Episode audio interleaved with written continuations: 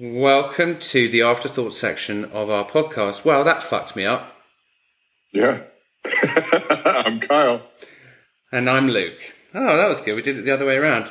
Um, Yeah. Goodness, if for anyone that was just listening to the episode with Deborah, uh, I, I I feel like I went to to space and came back again. Yeah, it was super beautiful to watch, Luke.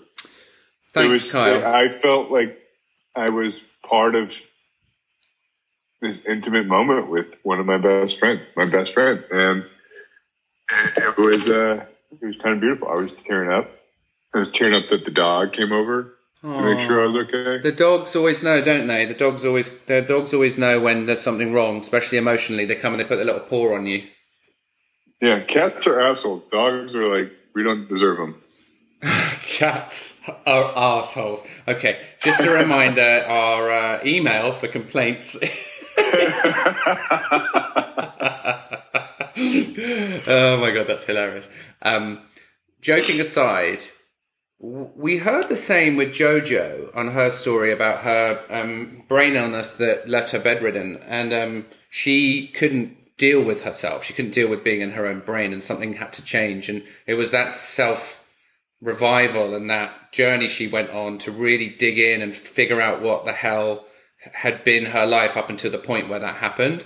And that's exactly what happened with Deborah. She was, she'd been in a coma and she was stuck in hospital and she realized she had a purpose. Not to get too deep, but I feel like we, we can't get more deep if we try after that experience. You know, you said something too when you're talking about the restlessness. I even have a hard time like sitting down just for a meal. Same, Like I just I, I gotta like eat and go.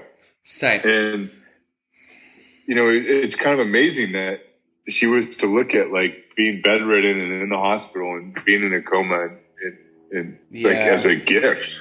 Yeah, you know what I found interesting about the way she spoke was, and, and I might uh, maybe we left some of that in in the in the edit is there were just some very long breaths and some deep pausing between when she was talking and saying stuff, and something about Yeah. the way she she wasn't in a hurry, and I Yeah. honestly feel like I'm not in a I'm for the first time in my life I'm not in a hurry. And I've said this before that I was never in today. I was always like, if I can just get through today and make it to tomorrow, I'll be okay. But then come tomorrow, well, that's today again, isn't it? And if I could just get through today, I'll make it. And that was, that was my life.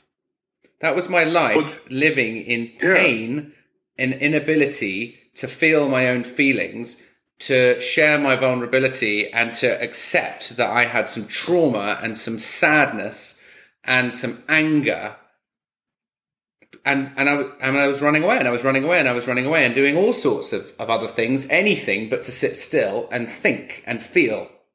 I feel like you and I were similar in this in the sense where it's like, you know, we didn't cry, we didn't like, Yeah, we had that stiff upper lip, and like, you know, yeah, keep your head down and keep going. And yeah, I mean, I think back to some of the kids that I grew up with, and, and even my own struggles with stuff like that, and I'm like, they're all either drug addicts, they're fucking dead, yeah. or they're like miserable.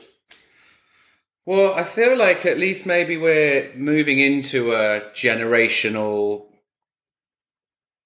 kind of kind of moment where our our my kids and our next generation is being encouraged to be with their feelings and to understand their feelings. It's certainly a more open and liberal and inc- well, I'd like to say inclusive world. Unfortunately, we look around us and we see that just isn't the case to where where we all want it to be. But Yeah, especially growing up in the 70s and 80s in England, don't don't feel anything for God's sake.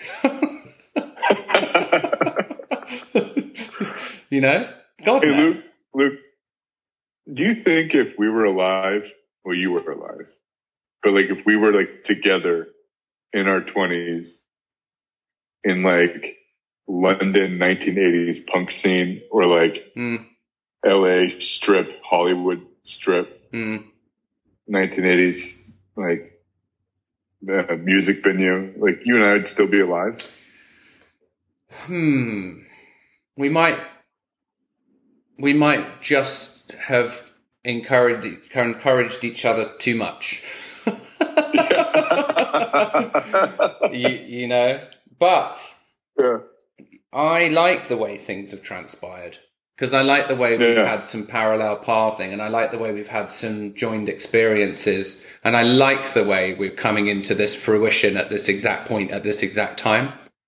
I don't think this podcast would be anything with just me chatting to people or you chatting to people without us being able to chat to those people together and talk to each other afterwards. I feel like that's where the co- the shared common experience lies and the kind of the rea- the kind of the authenticity of everything that we discuss because sure we like to have a laugh from time to time but i mean this so i'm right now i forget that we're recording it's like yeah, same. you just we just it's just get it all out there what's the what is the fucking point in not getting it all out there Yeah.